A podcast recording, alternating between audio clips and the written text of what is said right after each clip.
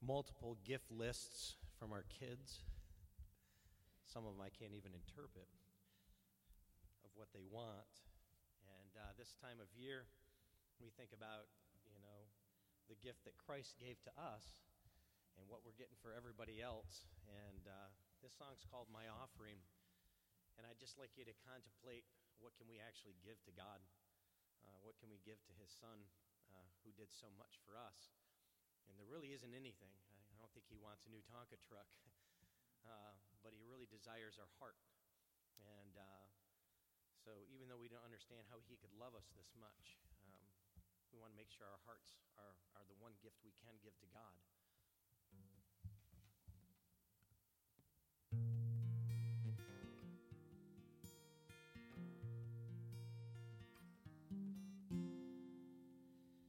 I don't get it, I don't understand the love you have for me.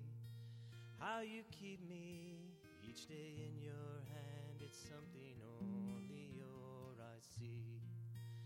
It confounds me how I'm in your plan, but it's the truth that I believe.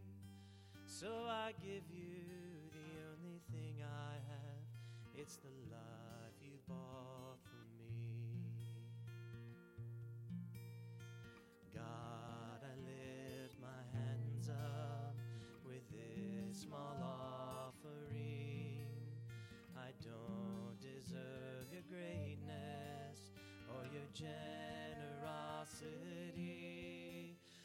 my heart and mind depleted as to why you died for me, let my voice reach to the heavens and take with it my offering.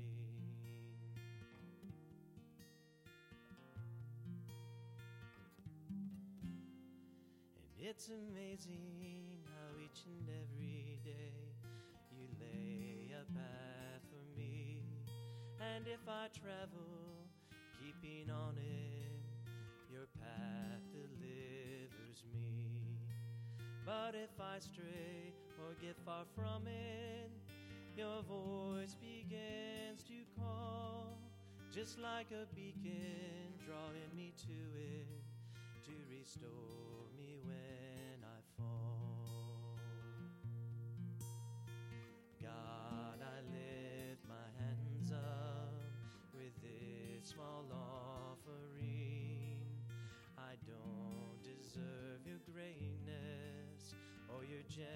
generosity. With my heart and mind depleted, as to why you die for me. Let my voice reach to the heavens and take with it my offering.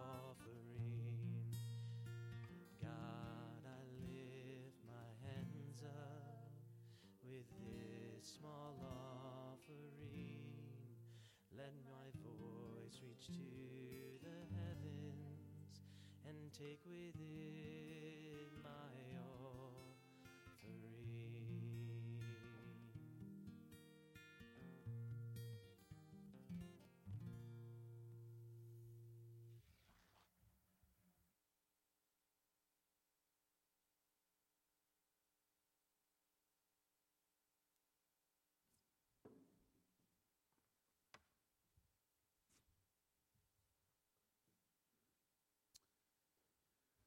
beautiful song. Thank you. I love the words to that song. Brother JB wrote that. He's not telling you that, but I know that God laid that on his heart. And um, the song, it's amazing how God puts things together. JB had no idea what to be preaching about today, but it's truly amazing to think about God's grace to us, what God has given to us, how God has blessed us. The natural outflowing of our heart as a result of God's love and grace toward us ought to be a, for us to give ourselves back to Him. He's given us so much, and that ought to be what we give the Lord at Christmas. It ought to be our hearts, ourself, for God to use us. And um, I think a, a, good challenge to us, and, and I challenge you today to, to, to ask yourself the question Have I given myself, my all, to the Lord Jesus Christ? We're talking about getting gifts for a lot of people. Perhaps you've got your Christmas. Uh, Gifts already purchased, but have you given your heart to the Lord? Great, great song. Thank you for that. I appreciate that. I want you to get your Bibles once again. Turn with me, if you would, over to Luke chapter 1. Luke chapter 1. Last Sunday, I sang the song, Mary, Did You Know? And Mark Lowry wrote that song. I like the song. It's a beautiful song. I loved it. I enjoy singing it because of the, it just really gets you thinking. Thinking about who Jesus Christ is and how the, the dynamics of that that mother with the baby and thinking about how Mary is holding this little baby that God had blessed her with and how God had enabled her to have this child and to think that she's not just holding the common baby, but she's holding literally the Son of God. She's holding Emmanuel, God in the flesh. And then throughout that song, there's many questions that, that, that are written and, and questioning. Could you imagine what it would have been like? I read this week and a, a, list of, of questions. It was called 25 Questions for Mary. To stop and think about some things you'd like to ask her, how it would have been like to have Jesus Christ as your son. I just want to share a couple of them with you and just think about it with me. For instance, it said, What was it like watching him pray? Can you imagine watching your son pray and knowing that it's literally God there in the flesh? What would have been like? When he saw a rainbow, did he ever talk about a flood? you think about the promise that was made. Did he ever feel awkward, or did you ever feel awkward teaching him about how he created the world? That's interesting, isn't it? How about this one? When he saw a lamb being led to the slaughter, did he act differently? Hmm. He'd seen that many times growing up and knowing that he would be the Lamb of God which taketh away the sins of the world, that he came that he might die for us. How about this? Did the thought ever occur to you that the God to whom you are praying was sleep, asleep under your own roof? As she prayed, knowing that God was right there? Can you imagine? Did you ever accidentally call him Father? This one's kind of fun. Did you ever think, that's God eating my soup? Huh. I like to think about stuff like that because, you know, it puts me in understanding where it's more personal for me. When you read the Word of God, remember this these are regular people just like you and I that God used in a great and powerful way. Mary was a young lady, she was a virgin, and yet God was going to use her in a great and powerful way. We look back at it as history now, but for her, Man, I'll tell you what, what was about to happen in her life was going to transform her life and it was going to go down in the Word of God for all eternity. And to be in the special place that she had and to think about how that she was there and how she brought that baby into this world and how she was able to hold baby Jesus. But I want to go back before that. Can you imagine what it would have been like hearing the announcement that you're going to have a child even before she was married? In our text, we read and find the response it's, it, that we've read here today, the response that she had to what was found in chapter 1, verse 31. I want you to turn back there if you would. Look at verse number 31. And we see there the angel had come to her, Gabriel, and behold, he said, Thou shalt conceive in thy womb and bring forth a son, and shalt call his name Jesus. And here, our text today, verses 46 through 55, is often referred to as Mary's song. The song is a prayer that she prays back to God. And Mary, she's overwhelmed in her heart toward God and in her song of praise for the Lord. It's, it's talks about what she's going through and what she's going to go through and what God is going to do through her. In Mary's song of praise, we find several things that in her song that I think would make a good Christmas wish list. Brother JB mentioned it earlier about our kids having wish lists. When you were a child, did you ever have a wish list? I remember sometimes I'd get down and start writing those things down of things that I wanted. Oh, I'd like to have this, I'd like to have that. You know, you write those things down, our wish list. Let me ask you if you were to write a list right now and you were to ask God for something for Christmas, what would it be? I just want you to think about that.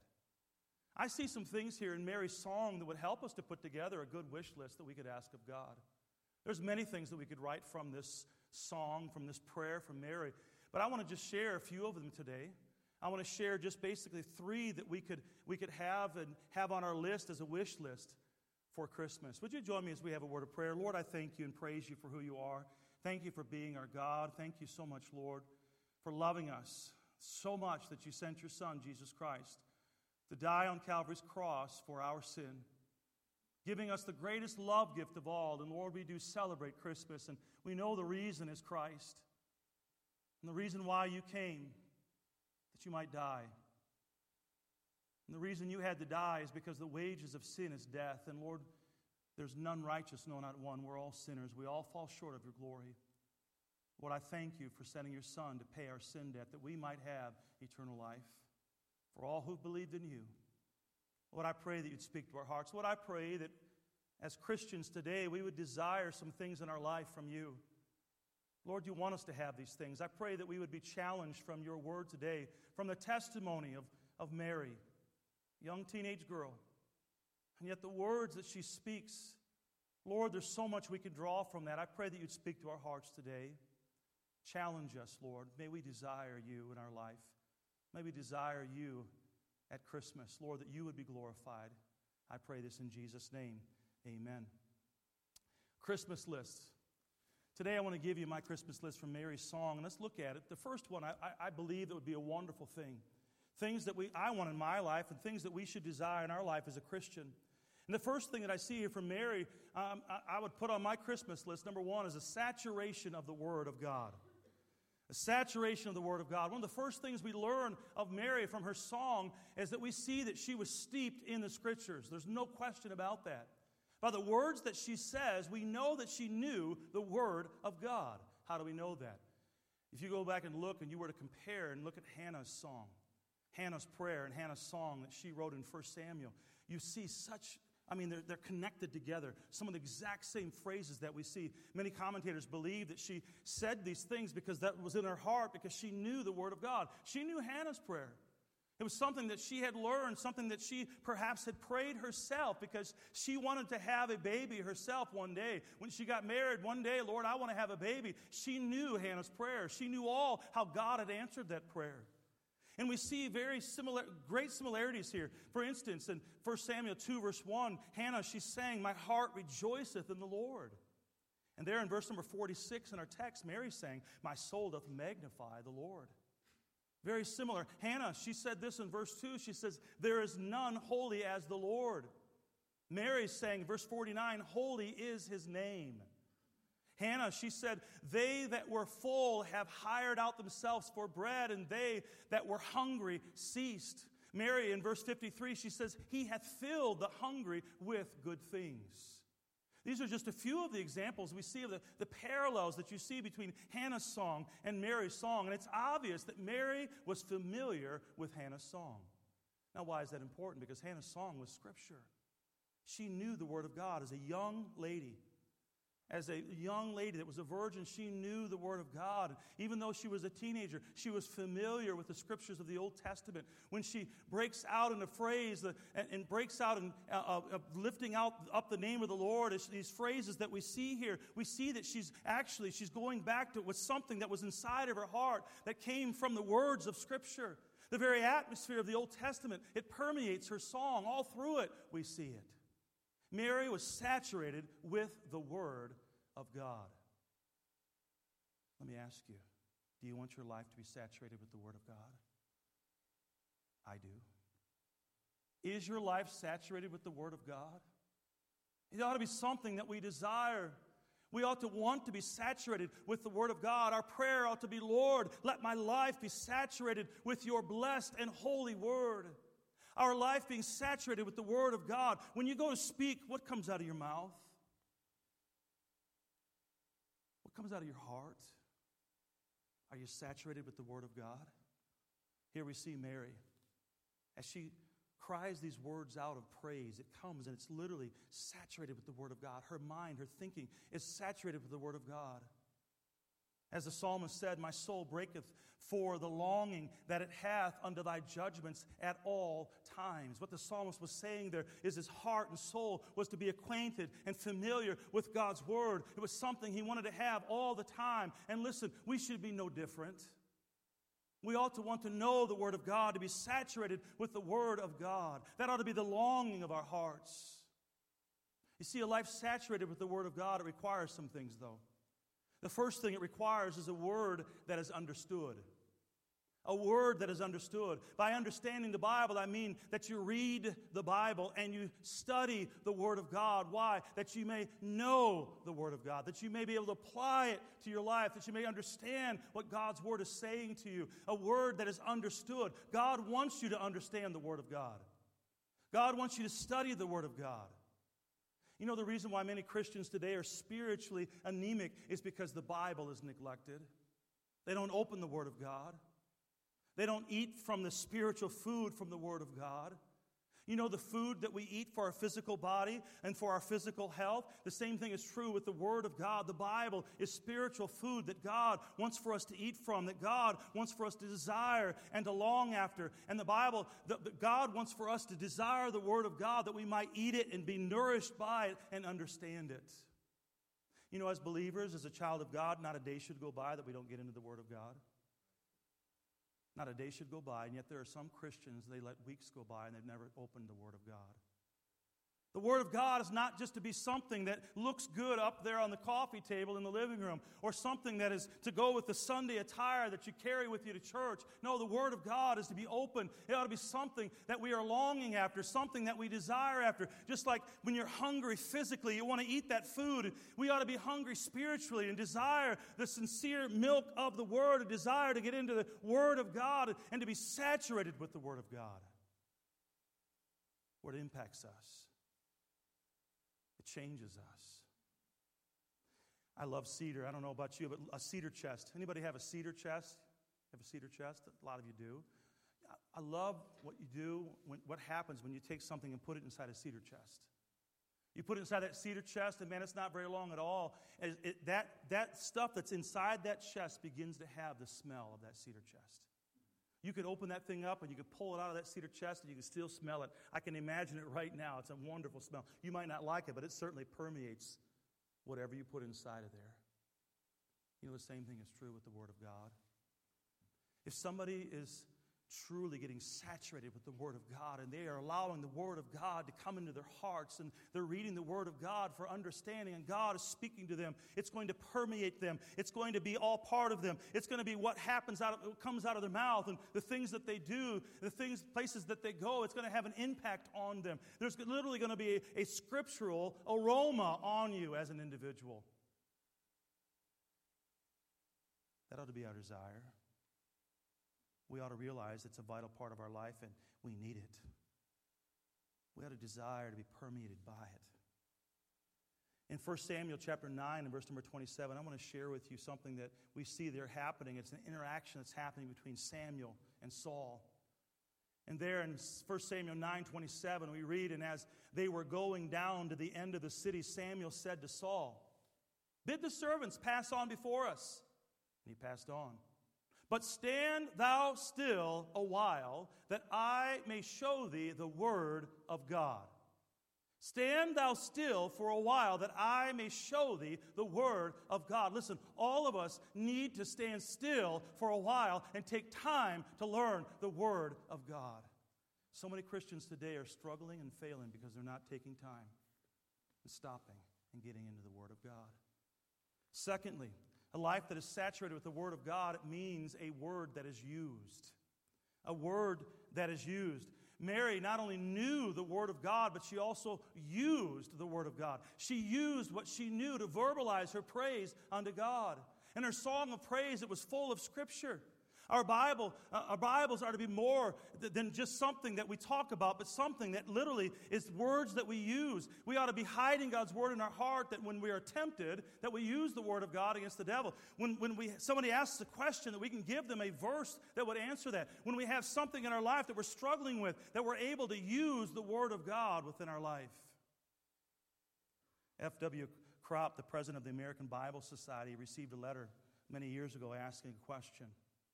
He's, the question was this listen, he says, What do you recommend for keeping the leather on the back of Bibles from getting stiff, cracked, and peeling? That's a good question. Now, how do you make your Bible last longer that's leather bound? How do you make it? What kind of oil would you recommend? This was his reply. Listen to what he said. He says, There is one oil that is especially good for treatment of leather Bibles. In fact, it will ensure your Bible will stay in good condition. It's not sold, but may be found on the palm of the human hand.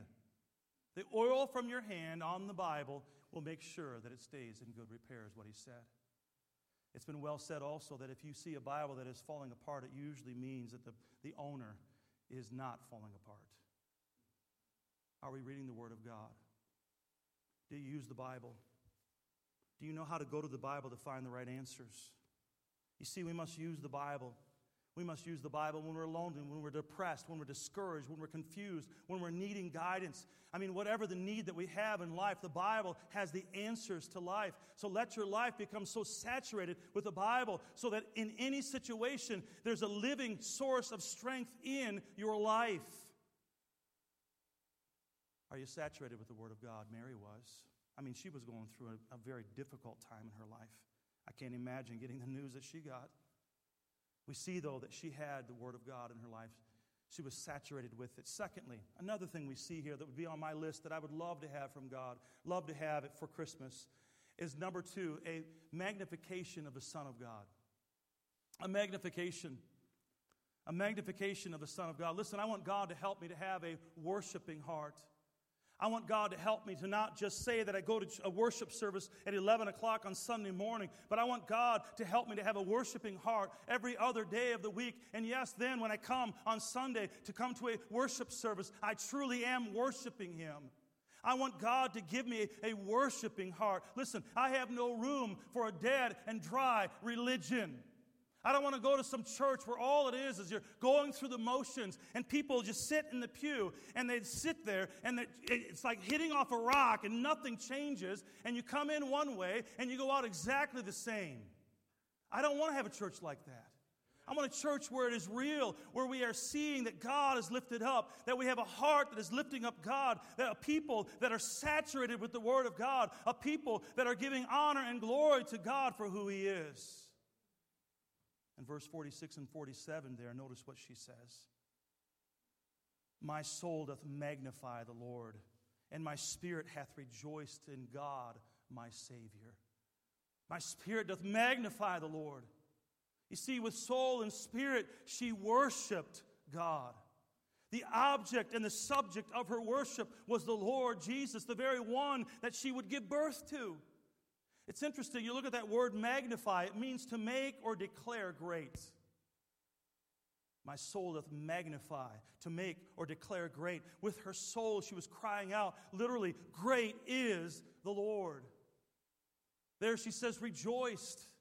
Notice it says, And Mary said, My soul doth magnify the Lord, and my spirit hath rejoiced in God. That word rejoice, it means to jump with joy. Her spirit jumped within her as she thought about the Savior. You know, like Mary, I want to magnify Jesus in my life. Every one of us, we're magnifying something, someone. But as a child of God, I truly want God to be glorified in my life. I want Him to be magnified in my life, like Mary. I want this on my Christmas list. I want God to be magnified in my life. In the coming year, I want God to be magnified in my life. I don't want to go through a year, a year where I'm magnifying things that don't matter, magnifying myself and putting myself at a place where I shouldn't. I want God to be magnified in my life. I want to lift up the name of God and that we would lift his name, lift him up, that all men would be drawn unto him. I want people to see God magnified in my life. How about you? You want God to be magnified in your life? He's worthy of it. Jesus is the supreme one. In verse 46, she says, My soul doth magnify the Lord. That word there, Lord, is actually a title that means supremacy. It speaks of one who is supreme in authority. It speaks of a controller, it speaks of a master. Mary was declaring that Jesus is Lord. She was declaring that Jesus was the master and the controller of her life. I submit unto you that you can't really magnify the Lord unless He is the Lord of your life. Somebody's Lord. Somebody's Lord of your life. Somebody's in control. Is He Lord of your life? You see, when He's in Lord of your life, He's in control of your life. You've submitted to His authority. Have you submitted to the authority of God in your life? Is He truly your Lord? You see, it's only when you have submitted to his lordship that you magnify his supremacy. It's only when we acknowledge who he is and we say, Yes, you are Lord, when we magnify the fact that he is who he says he is. If we say that he is Lord and yet he's not Lord of our life, it's not true what we say. Something's wrong. You see, with Mary, may our soul magnify the Lord, acknowledge him for who he is. Bow to Him as your Lord. Surrender your will to His. This coming year, ask that He will be magnified in your life because you're going to say, Lord, I give my life to you. Lord, I surrender it all to you. You are Lord, and I want you to be magnified in my life.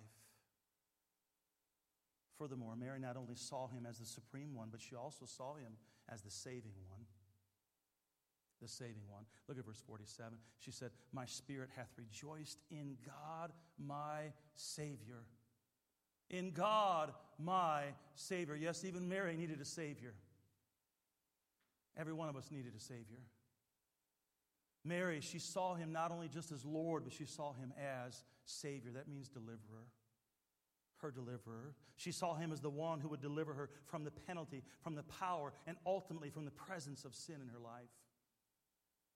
By the way, when a person trusts in Christ as their personal Savior, they have been delivered from the penalty of sin. The penalty of sin, the Bible says, is the wages of sin is death. They've been delivered from having to die and be separated from God eternally in a place called hell. Praise God, when God saved me, He delivered me from that. He also delivered me from the power of sin. It no longer has a bind on me, it no longer holds on to me, it no longer has victory in my life unless I let it have that victory.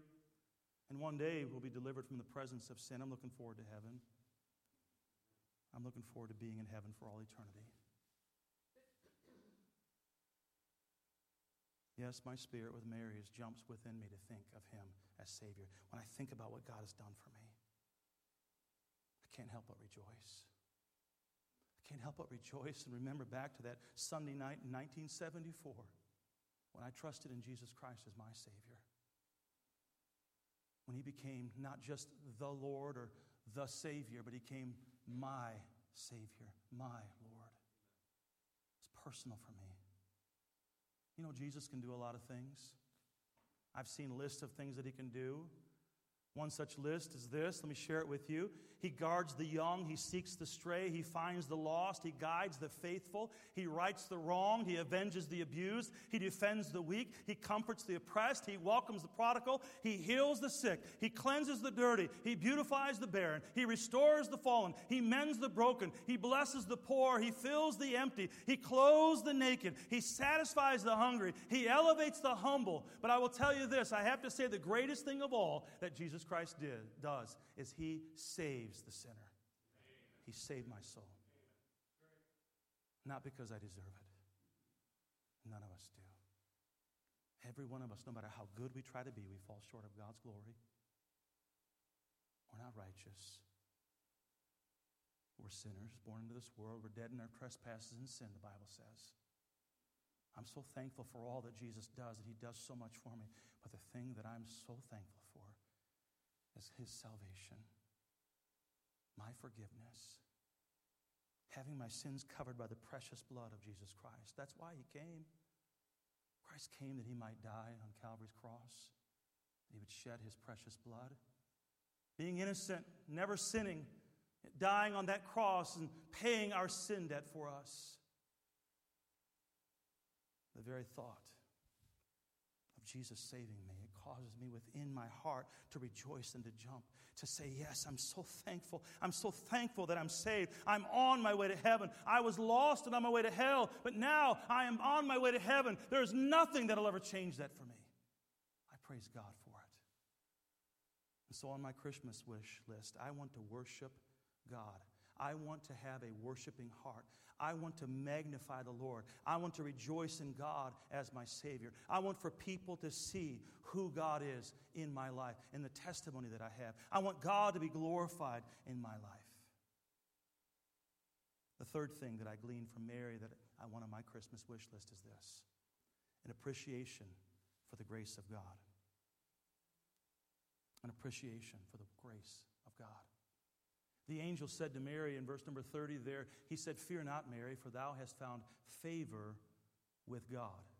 That word there favor, it just simply means graciousness. Here we see the angel was telling her that she was going to receive a special a grace from God. She was a recipient of God's special grace. God was going to give her the grace to go through this. God was going to use her in a great and marvelous way. And understanding how God had shown his grace to her, she says in her song in verse number 48, she says, For he hath regarded the low estate of his handmaiden.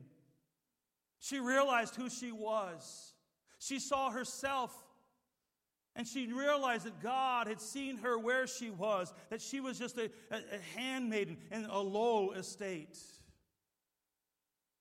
I want you to think about that statement for a moment. Mary was actually speaking about God's grace, I believe.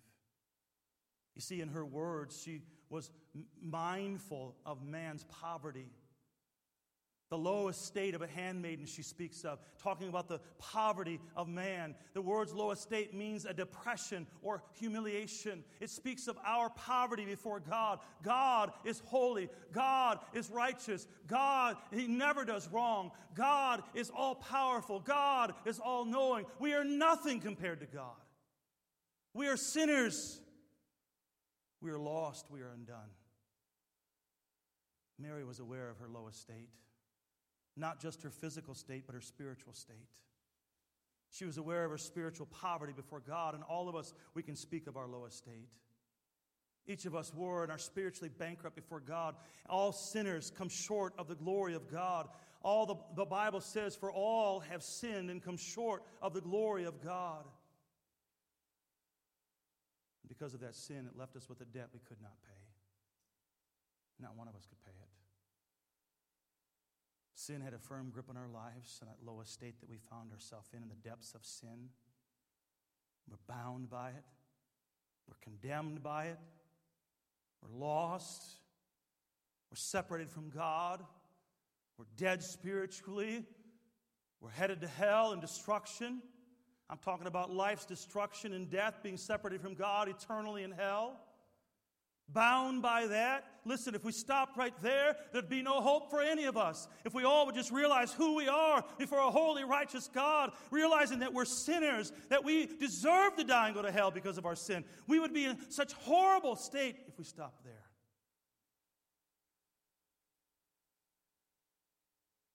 But that's where God's grace steps in. That's where God's love steps in, God's mercy. You see, there's not only our low estate, but Mary said that the Lord hath regarded her low estate. The Lord regarded it. And that's where we see, even though we're in the low estate that we're in, even though we are lost, and even though we are sinners, even though we find ourselves in poverty, figuratively speaking, we also see God's pity. The words there, hath regarded, God regarded, it means to gaze at with pity. When we speak of God's grace, we're talking about how God has taken pity on our low estate. God saw us where we were at. God saw us in the condition we were in. God knew that we were sinners. God knew every sin I would ever commit, every thought I would ever have that was wrong. God knew I would be born dead in my trespasses and sin. God knew everything about me. God knows everything about you. And He looks down upon us, He sees us in that condition. We think of pity being a bad thing, but in this instance, it's not a bad thing at all. Pity means that God cared for us, that God loved us, that God didn't want us to stay in that condition. When I think of how God has regarded our lowest state, we can definitely sing as we hear the song that Newton wrote Amazing grace, how sweet the sound that saved a wretch like me. I once was lost, but now I'm found, was blind, but now I see. Are you thankful for God's amazing grace today? Praise God for his amazing grace.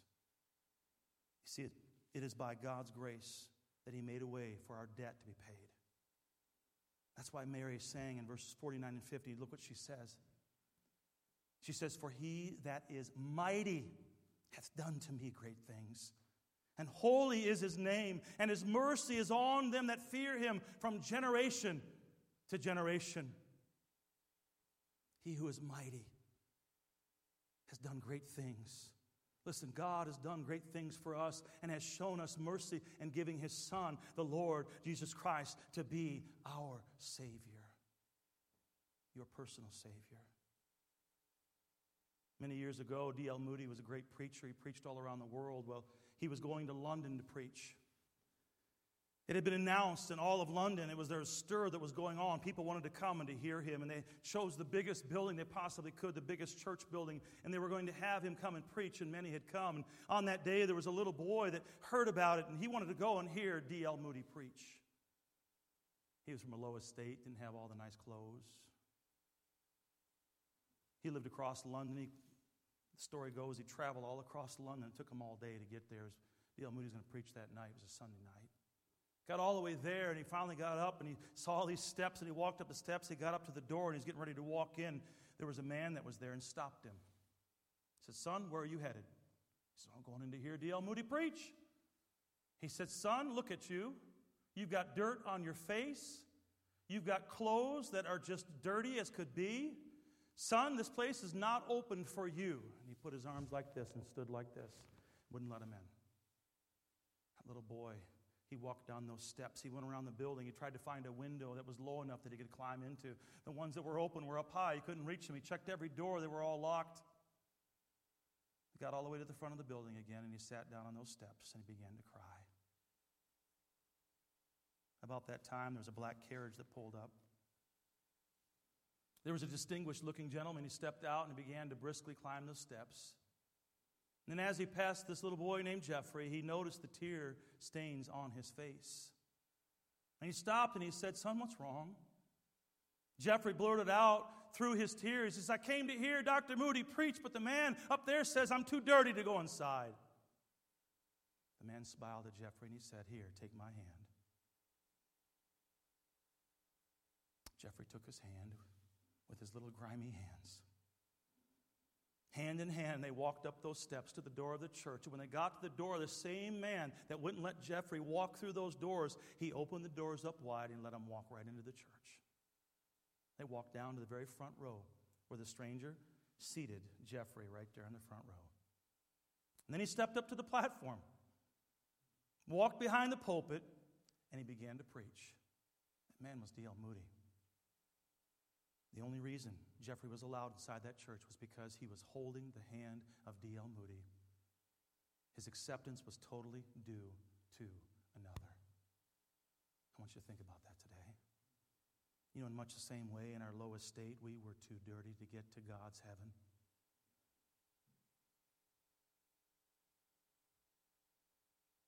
We're sinners.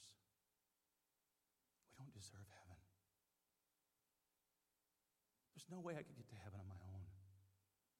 No way I could clean it all up. There's no way I could change the clothes, the dirty clothes that sin causes. There's no way that I could somehow appease a holy, righteous God myself. Praise be to God. There's one, the one that reached down out his hand to us in due time where he allowed us inside. And we see the Lord Jesus Christ was that one. He came that he might die for us. He came that he might pay our sin debt. He came that he might allow his precious blood to wash away all that sin, all that filth off of us. And now I can come boldly to the throne of grace because of the imputed righteousness of Jesus Christ, because of the name of Jesus. He tells us to come in His name. And because we're able to go, Jesus Christ, He puts His imputed righteousness upon us. God no longer sees us as that dirty, sinful individual. Once you trust in Christ as your Savior, He now sees us with the righteousness of Jesus Christ imputed upon us, covering us, because His precious blood washed away our sins.